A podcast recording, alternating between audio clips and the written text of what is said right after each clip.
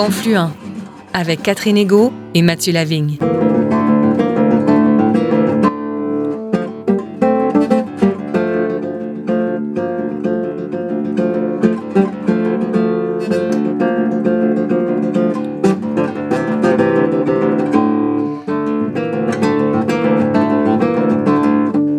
Bonjour à toutes et à tous, ici Mathieu Lavigne au micro. Merci d'être là pour un autre épisode de Confluent, votre émission qui donne la parole au premier peuple et à leurs alliés. C'est un plaisir que d'être avec vous pour les 30 prochaines minutes. J'ai le bonheur de retrouver ma collègue Catherine Ego. Bonjour Catherine. Bonjour Mathieu. Cette semaine à Confluent, deuxième partie de notre entretien avec le Père François Paradis, un missionnaire oblat au parcours unique. En effet, Mathieu, le Père François Paradis a grandi à Dunray, à l'ouest de Winnipeg, au Manitoba. Il se joint ensuite à la congrégation des Oblats de Marie Immaculée en 1967, prononçant alors ses premiers vœux. Ordonné cinq ans plus tard, il amorce son ministère auprès des Ojibwés du sud du Manitoba et parcourt alors plus de 3500 km par mois. De 1983 à 2000, il assure une présence pastorale auprès de la Première Nation Saint-King, puis devient pasteur de la communauté chrétienne autochtone Kateritekakwita de Winnipeg de 2003 à 2007. Depuis, il consacre l'essentiel de son ministère à l'organisme Retour à l'Esprit, dont il est formateur et gardien du savoir. Au fil de cet entretien, le Père Oblat François Paradis nous présente sa conception de la réconciliation et du dialogue et nous décrit les ateliers Retour à l'Esprit. Écoutons donc le missionnaire oblat François Paradis, interviewé ici par Mathieu Lavigne.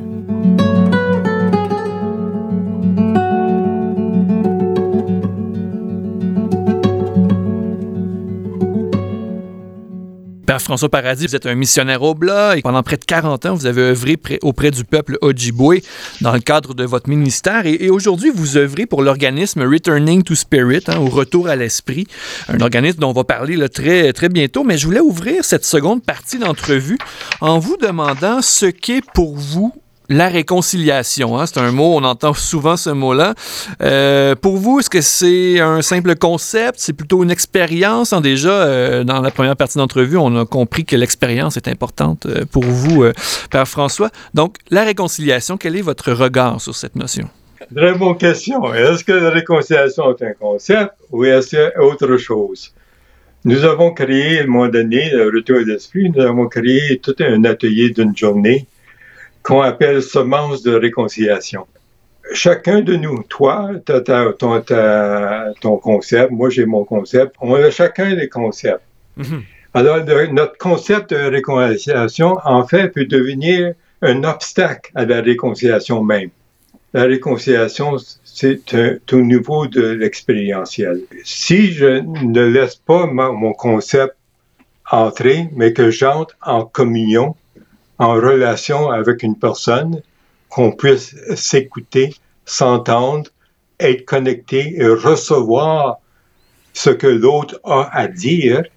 c'est le recevoir qui est important ici, recevoir ce que l'autre me communique, de comprendre, de saisir et l'entendre, et que l'autre puisse faire la même expérience par, rapport à moi.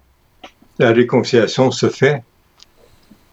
Mais avec la réconciliation qui se fait, ça veut dire aussi qu'à un moment donné, il devrait avoir une transformation de ma façon d'être avec ces personnes. Alors, il y a des conséquences. Mais ça, d'abord, l'expérience de réconciliation se fait dans cet échange où chacun se sent vraiment écouté, mm-hmm. reçu, entendu. Et cela ouvre toute une dimension de, c'est une libération, c'est un soulagement. Les personnes peuvent dire qu'ils ont pu exprimer le mal, mhm. mais d'être entendu, d'être reçu, ça fait toute une transformation. C'est créer du lien, hein. réconcilier, réconciliation. Je vous écoute et j'ai l'impression que c'est aussi une démarche pour recréer du lien. Euh, vous parlez de dépasser les blocages, euh, entre autres. Je, me demande, est-ce que vous avez un, exemple de, blocage? Hein? Qu'est-ce qui vient euh, contrecarrer les efforts de, réconciliation? C'est que souvent, c'est nous avons des interprétations de l'un et de l'autre. on a des, avec dans certaines relations, tout ça, on a, apporté des jugements, des raisonnements, on a fait des interprétations sur l'autre, on a créé une histoire. Oui. Et euh, donc, mon histoire, c'est que l'autre est dangereux, que l'autre va me faire mal, que l'autre, je peux pas, j'ai essayé de lui parler maintes fois, et à chaque fois, il m'a pas entendu. En fait, je me suis blessé davantage. Moi, donné, ça, c'est un blocage. Ah oui. Comment, comment aller à la rencontre? Comment pouvoir reconnaître? Alors, faut que je, reconnais d'abord cette blessure. Il euh, faut que je reconnaisse cette peur. Et puis, euh, de pouvoir créer euh, cette inconfiance. Et si l'autre a fait le même cheminement, là, on peut se rencontrer et, on l'a laissé de côté, on l'a mis de côté euh, ces, ces, éléments d'histoire, qu'on puisse écouter, s'entendre, quelque chose de merveilleux qui s'arrive. C'est ça. Ça se dépasse, puis il y a une connexion qui se fait. Une des définitions qu'on donne au début, c'est la réconciliation, c'est de devenir ensemble. Alors, c'est dans le, gros de notre atelier de, pour la réconciliation et deux groupes vie ensemble a affaire avec la communication. Oui. Puis la communication se fait dans le recevoir oui. et non dans le dire. Mm. Comment qu'on reçoit. Alors, est-ce qu'on peut recevoir l'autre? Alors, c'est toute une préparation de ce qui serait en moi qui me disconnecte de l'autre. Oui. Qui crée une disconnexion dans la communication où je n'entends pas. J'entends seulement sa peur, ou j'entends seulement sa colère, ou son aigreur, mais j'entends j'entends pas la blessure, j'entends pas autre chose. Mm-hmm. Alors, c'est pouvoir reconnaître cela, le nommer et le laisser aller pour être à l'écoute. Oui. Il y a une dimension euh, là-dedans. Bon, il y, a, des blocages individuels, il y a des blocages collectifs aussi. Vous parliez de récits, oui, oui. d'histoires. Je pense qu'il y a aussi une dimension collective très forte à tout ça. Hein? Les stéréotypes et tout ce, ce, bagage. Hein. Et, Père François Paradis, ben, tiens, justement, euh, creusons, euh, décrivons un peu euh, davantage là, ce qu'est Retour à l'Esprit. Hein. Vous faites partie de l'équipe de Retour à l'Esprit ou de Returning to Spirit depuis 2007. Et depuis, ben, vous avez donné des ateliers partout au Canada. Est-ce que vous pouvez nous parler des origines de ces ateliers et nous donner peut-être les grandes lignes de la démarche qui est proposée dans ce cadre-là? Oui, en fait, l'idée de de retour à l'esprit a, a, débuté en, dans le territoire du euh, Fort Smith, Mackenzie Fort Smith, dans le diocèse de Monseigneur euh, Croteau, dans le nord-ouest, le territoire nord-ouest. Euh, à un moment donné, euh, il y avait une religieuse, Sir Anne Thompson, qui travaillait avec, avec Monseigneur. On s'est dit qu'il faudrait trouver quelqu'un, une personne euh, qui pourrait nous aider euh, justement à faire cette réconciliation avec, avec le peuple autochtone. Puis justement, cette religieuse avait participé à, une, un atelier nommé Mac Pizandawatch, originairement de Maniwaki, euh, donnait des, des, ateliers pour l'habilitation personnelle, le empowerment. Mm-hmm. Il donnait ça à un groupe de, de femmes autochtones puis à moment donné, la rugeuse euh, blanche avait, avait une, des aînés autochtones avait demandé de faire partie, mais ils ont donné la permission qu'elle fasse partie. Puis là, il devait aller à, l'île de Vancouver suivre un atelier de formation de deux semaines dans cette approche de, d'atelier d'habilitation personnelle.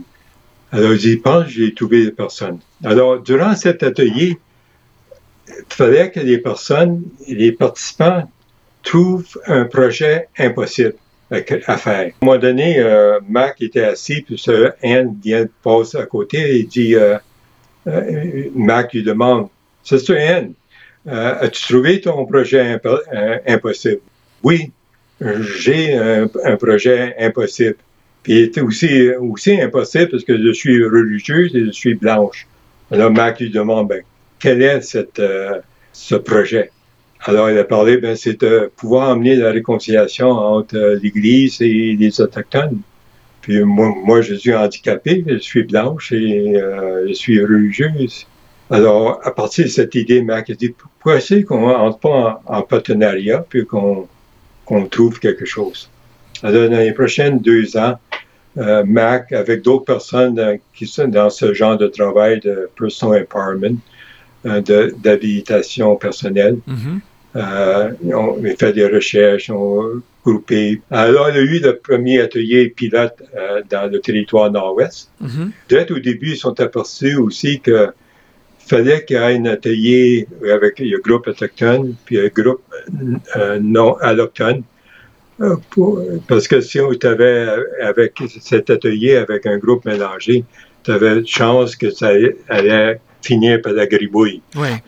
Par les chicanes au lieu. Alors, mm-hmm. il y avait un temps de préparation des deux groupes pour la rencontre. Ah oui. Alors, c'est comme ça qu'on a développé deux, deux ateliers de base pour chaque groupe. Après ça, ils reviennent pour un deuxième atelier où les deux premiers jours, c'est chaque groupe sont séparés, puis c'est tous des jours en préparation pour la communication. Mm-hmm. Alors, on regarde que c'est qui nous disconnecte dans une communication, que c'est qui nous aide à recevoir et à entrer en, lien, puis d'entendre et de recevoir la communication.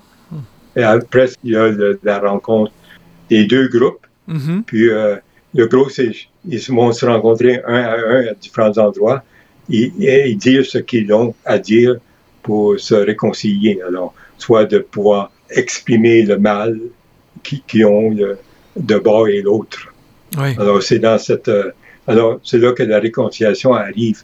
C'est une réconciliation qui arrive au niveau personnel. C'est ça. C'est un développement personnel. C'est ça, exactement. Mais le tout dans ça, c'est que la réconciliation va au-delà de la réconciliation autochtone à allochtone. Mm-hmm. Pour chaque personne, la réconciliation affecte personnellement, touche la famille, touche les gens dans nos ateliers, chaque soir, il y a un devoir à faire, qui est un genre de, de réconciliation. On appelle ça des, des complétudes.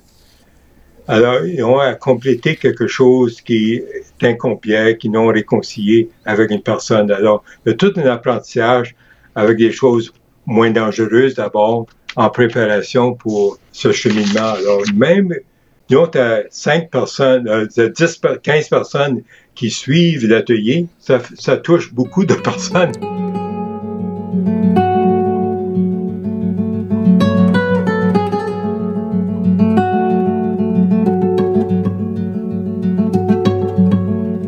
Je comprends bien, bon, il y a des, donc une rencontre, des rencontres allochtones, autochtones qui se passent en parallèle.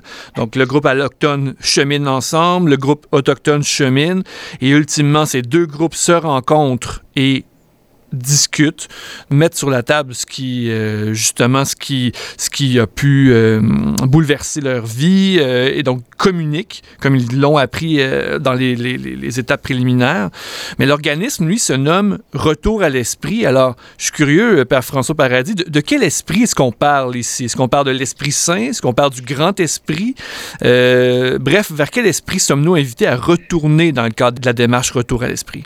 C'est une très bonne question, les gens le portent souvent, mais c'est vraiment pas l'Esprit Saint, et ni au Grand Esprit. OK.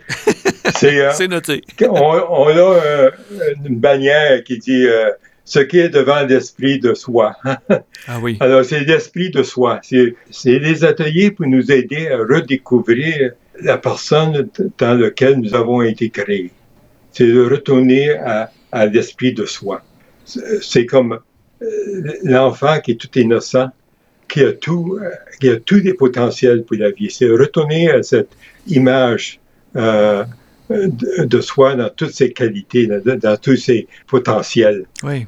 c'est redécouvrir le soi, retourner à soi. C'est parce que comme enfant, à un moment donné, nous avons tous cela, a eu des événements dans notre vie qui nous ont blessés, qui nous ont même brisé notre esprit, qui nous, et puis à partir de ces événements-là, on a essayé de surmonter, de euh, d'arranger, de, dépasser.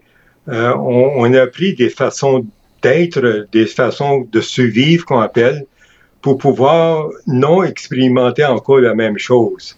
On a pris des mécanismes de défense, des mécanismes de protection, et cela crée tout un système qui peut en fait nous, nous qui, à un moment donné, peut même nous aider à, faire, à avoir des succès dans la vie, mais à long terme, ces mécanismes nous coûtent. Oui. Nous coûtent de relations, nous coûtent d'énergie, nous défait.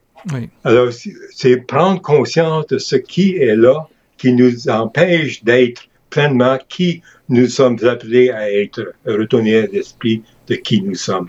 Hmm sans les, distorsions, sans les mécanismes qu'on a appris, euh, qu'on a intégrés au fil des années, c'est ça. Comme moment donné, euh, Non, on peut, je peux avoir. Moi, j'avais un mécanisme, euh, mon mécanisme de survie, c'est, c'est euh, en anglais, on dit monsieur, c'est monsieur sécuritaire. Mhm. Mon mécanisme de survie serait de ne pas faire cette entrevue. Ouais, c'est ouais, ouais. dangereux. Ah oui. Alors, dans un groupe, un, un groupe qu'on avait à parler, j'étais souvent le dernier à parler. Mhm. Parce qu'il fallait que je sois certain de ce que je vais dire va être reçu et Ah compris. oui. Mhm, Tout à fait. Alors, je me retenais. Oui. Je me retenais. Je ne contribuais pas, j'attendais. Alors, c'est Monsieur Sécurité. Alors, je mettais la tête dans l'eau, là. puis Mhm, J'essayais si l'eau était, bien, peut-être le pied. Puis, mhm. Alors, il y a des formations. J'avais reçu toute une formation de personnalité et relations humaines, les sessions des ateliers Rochet.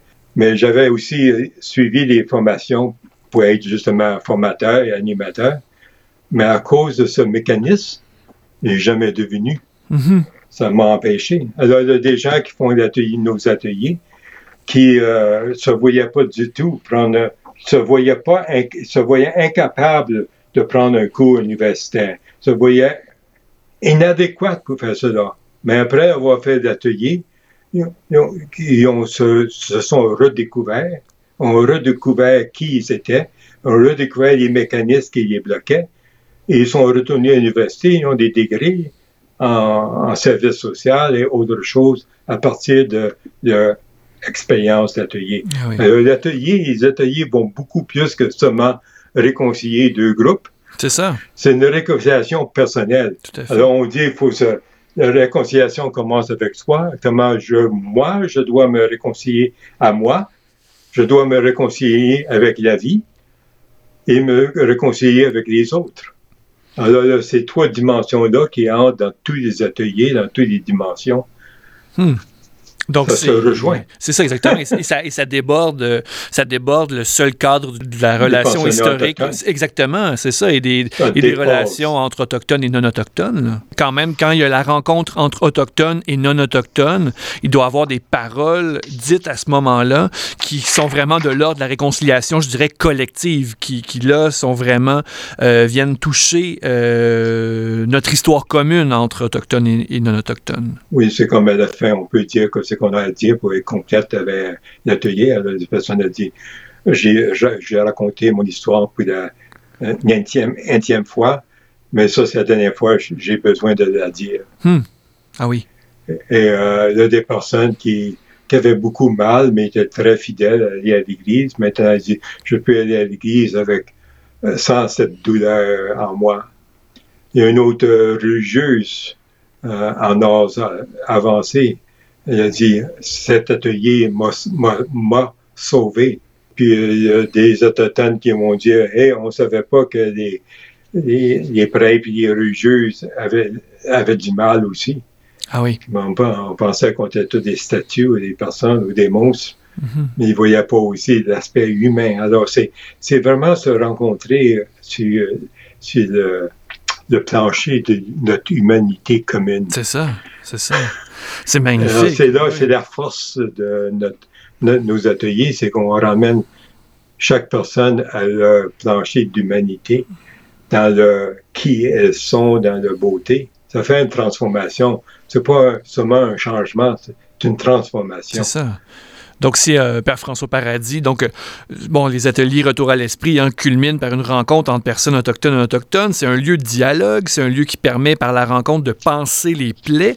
Mais diriez-vous que, euh, à la lumière de votre, expérience, que le fondement d'un véritable dialogue, c'est de retrouver cette commune humanité? Puis aussi de pouvoir savoir, d'abord, c'est pouvoir reconnaître pour moi-même ce qui sont les blocages dans ma propre vie, pour moi pouvoir vivre euh, pleinement qui je suis appelé à être. Mhm. Alors, avec cette découverte, en découvrant cela, je peux voir, ben, non, je suis pas pire et mieux que d'autres. Je suis, on vient là en, en reconnaissant nos dons, nos qualités, notre possibilité, et on peut s'avancer, on peut parler, on peut dire, parce que je sais qui je suis maintenant, je sais qui est, ce qui est là, alors je peux m'avancer, je peux le dire sans peur, parce que c'est qui je suis. Ah oui. Et, et je sens capable de dire, j'ai plus besoin de me réfugier, de me cacher, euh, de prendre des, des façons pour me protéger. Mm-hmm. Donc, je peux être authentique aussi. Je peux m'ouvrir à l'autre une fois que ces, ces blocages sont, sont, traversés. Entrer dans le dialogue comme dans le dialogue euh, que, disons, avec euh, la spiritualité autochtone, c'est mm-hmm. pas de mettre de côté ma foi chrétienne, c'est d'entrer avec ma foi chrétienne, mais avec une ouverture. C'est ça. Et pas en travers de la foi chrétienne, mais je, je entre comme chrétien,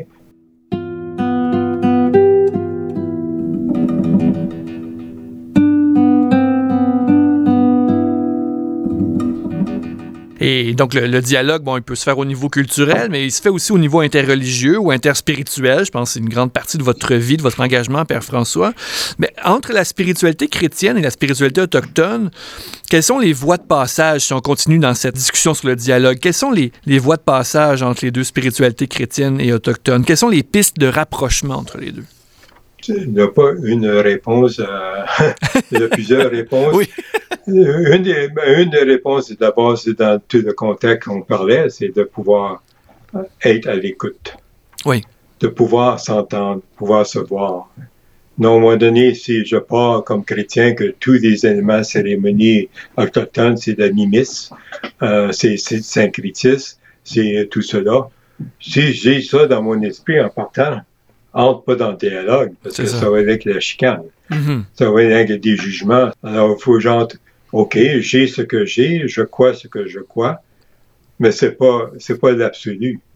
Mm-hmm. Alors, là, j'entre, je, je prends le risque de rencontrer l'autre dans sa vérité, dans sa réalité. L'inculturation de la foi chrétienne dans la spiritualité autochtone, ça va des autochtones qui vont le créer. Mm c'est comment être avec sans être obstacle ou blocage dans ce développement. C'est ça. Donc, être avec, marcher avec. Hein. Je sens beaucoup d'humilité là-dedans. Il y a, cette idée qu'il faut se mettre à l'écoute de la vérité de l'autre. C'est ça.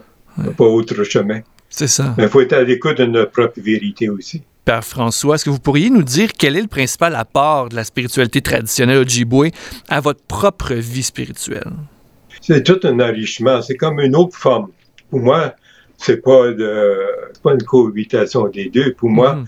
c'est à un moment donné, c'est ma foi chrétienne euh, trouvant une autre expression. Et fois ici, une expression plutôt à partir des éléments de la culture du peuple que je, je au milieu de, duquel je verrais.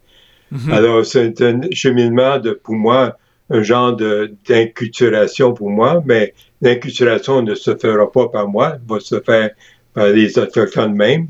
Pour moi, c'était une nouvelle façon d'exprimer, de prier, de, de, rejoindre le Créateur. C'est d'appréhender le réel d'une manière un peu différente. Hein? Vous avez écrit, euh, par François, que c'est aussi d'appréhender le monde d'une manière un peu moins rationnelle. Hein? Euh, du côté occidental, souvent, on approche les choses de manière très froide, très clinique. Et donc, de s'ouvrir à un regard sur le réel qui, qui, euh, qui est plus complexe. Un autre mode de savoir, finalement. Oui, un autre mode de savoir. Puis aussi, c'est de en réalité d'agir en relation que le monde, le monde physique, mais le monde, le monde spirituel qui existe aussi. C'est ça, c'est ça. En fait, c'est peut-être même une, une, compréhension même plus profonde de la communion des saints. Ah oui. La relation que nous avons avec ceux qui sont partis devant nous, qui, sont, qui font partie de la communauté des, des saints.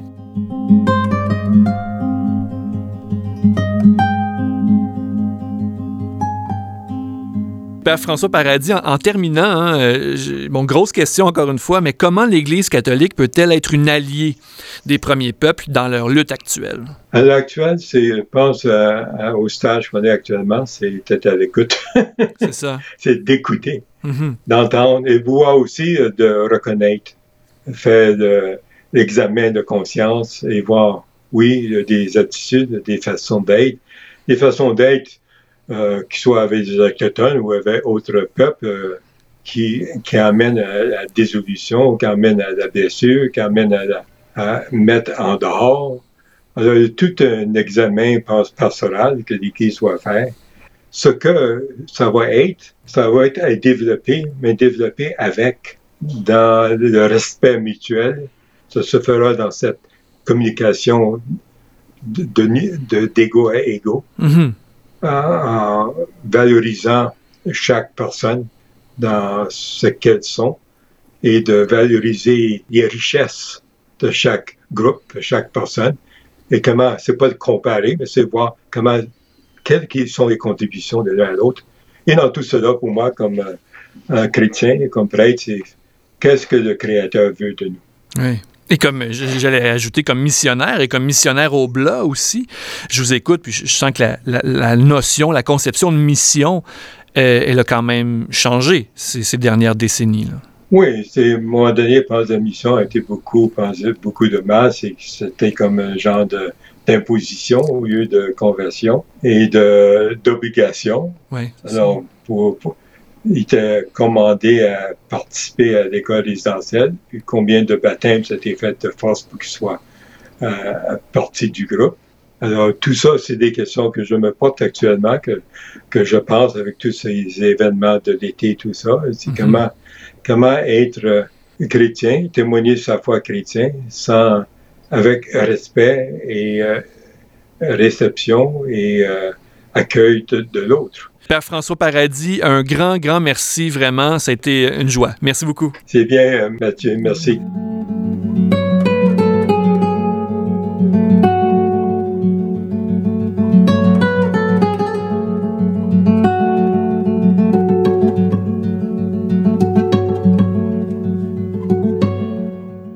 C'était donc le missionnaire oblat François Paradis, animateur et formateur des ateliers de réconciliation Retour à l'Esprit, interviewé ici par Mathieu Lavigne.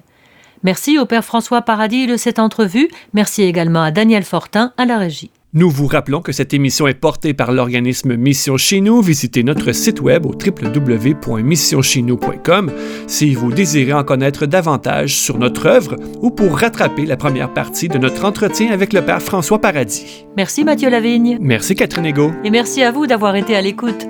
Rendez-vous la semaine prochaine pour un autre épisode de Confluent. D'ici là, nous vous invitons à rester à l'antenne de Radio VM et de Radio Galilée.